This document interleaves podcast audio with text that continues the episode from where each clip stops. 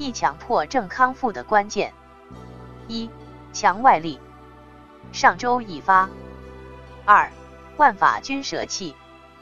如果专门针对强迫症本身来解决，实践已反复证明，一切方法都需舍弃，任何方法也没有用，它们根本都是无法消除的。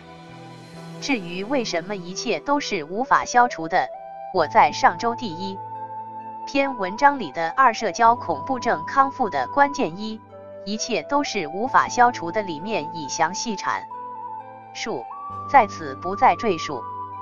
实际上，如果专门针对强迫本身来解决，我所知的一切的康复者都已反复证明不，但一切的方法都没有用，而且。你用的方法越多，你反而陷得越深。因此，我们建议大家从今天开始，把你所懂的所有方法统统全舍弃吧。心理却是一个很虚假的东西，整天在强迫症里分析来分析去，我们已想的太多，做的太少。所以，不要再去研究任何方法怎么去。解决强迫症，而应当研究一切方法去学会从此怎么去治疗你的生活，把你的生活治好了，你的强迫症自然而然就自动的随之健康了。试想，你整天都想着，甚至于整天都思考着怎么去康复你的强迫症，那么你的焦点。和注意力始终都在大脑皮层强迫症这个兴奋点上持续的推动和加强着它的中心点，那么它又怎么可能会自然的消退呢？如果总是这样，说实话，一千年也消散不了啊。所以忘了你的强迫症吧，不是他抓住你不放，这么多年来，确实是你自己始终抓住他不放啊。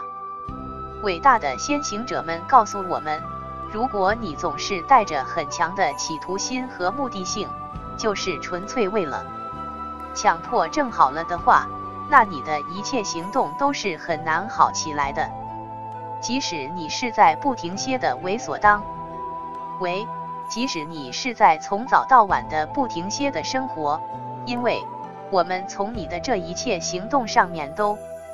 只是看到你那如此强烈的执着心，那么如何淡化我们的执着呢？三、强迫症康复的关键心态。下周待续。二、社交恐怖症康复的关键。一、一切都是无法消除的。上周已发。二、长期集体训练班。首先需要鼓励他们不能再去一味的逃避。要开始逼着自己硬着头皮冲出去，去想正常人一样的去工作、生活、学习和交往。无论有多么的恐惧，我们都需勇敢的拿出勇气来跟他拼了。不是你死，就是我活，只有这样才行。这是治疗的基础。而对于实在是自救无效和那些重症社恐者来说，感到长期地面集体训练班的集体当众训练和引导就显得比较的必要了。这种疗法在培训中最出名的莫过于卡耐基的演讲训练班了。如果把其拓展开来，比如每周一到两次，连续三个月到半年左右，通过成熟的心理咨询师的现场全程引导，让每一个。人都有较充分的当众表现时间和量，并针对不同类型制定一些相对应的充分训练活动，比如当众唱歌、表演、讲笑话、演说等等。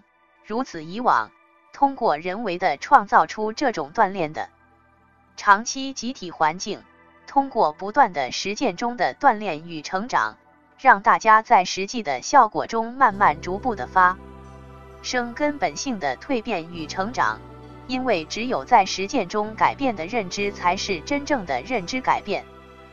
以上这些在本质上其实属于一种认知行为疗法，脱敏和暴露疗法。如果锻炼得当，应当可以比较迅速的改善社恐症状，属于治标。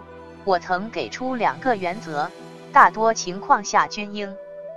当怕见什么就多去见什么和大量大量再大量的原则。但无论是参加各种惧怕的社交场合，还是参加长期集体训练班，大都必须配合东方疗法治本。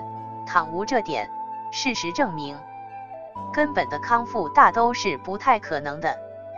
那么，如何领悟东方疗法治本的精神呢？三、社交恐怖症康复的关键，顺其自然。下周待续。三、焦虑症和抑郁症康复的关键。一、焦虑和抑郁情绪都是正常的。焦虑和抑郁情绪都是正常的，为何呢？我在上周第一篇文章里的二社交恐怖症康复的关键一。一切都是无法消除的。里面已详细阐述，在此不再赘述。抑郁到来时，其实你不必害怕，这些都是正常的。如果你企图现在让自己高兴起来，那是很荒唐的。就如我的一个抑郁症完全康复起来的朋友所说，这时不必害怕，忍一忍，挺一挺，扛过去就好了。这就如一个很大的牛角尖，挺过去就好了。如果这时不能做，是，只要你尽力了，结果还是不能，那就不怪你了，那就只能躺在床上了。不过你放心，你不可能永远躺下去的。这时不如去想想开心的事情，或出去玩玩，散散心。过了这个阶段，就会又好起来的。这段痛苦谁都得忍受。至于抑郁症的反复复发，它就像一个钟摆，摆呀摆，最终一定会完全停下来的。至于胡思乱想，也没办法，那就想想就想，不想想就不想吧。你放心，他也不可能永远想下去的。至于说因此丢了工作、离散了家庭等等，那也是。没有办法的事，因为你已经尽力了，剩下的就是命了。也就是说，别人都可以这样，为什么你就不可以这样了呢？因为人只能尽人事，听天命，人只能尽量做好那些可控的。对于那些不可控的，我们只能随他去。所谓的谋事在人，成事在天，所以让他去吧。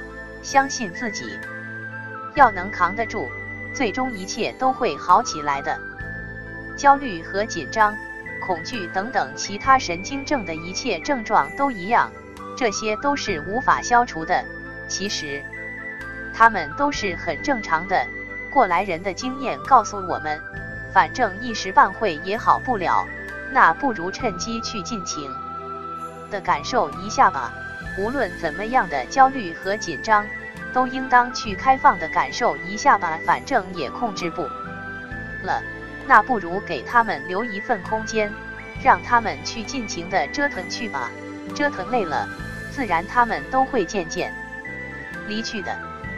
二、佛学和药品对重症抑郁症和精神分裂症的重大作用。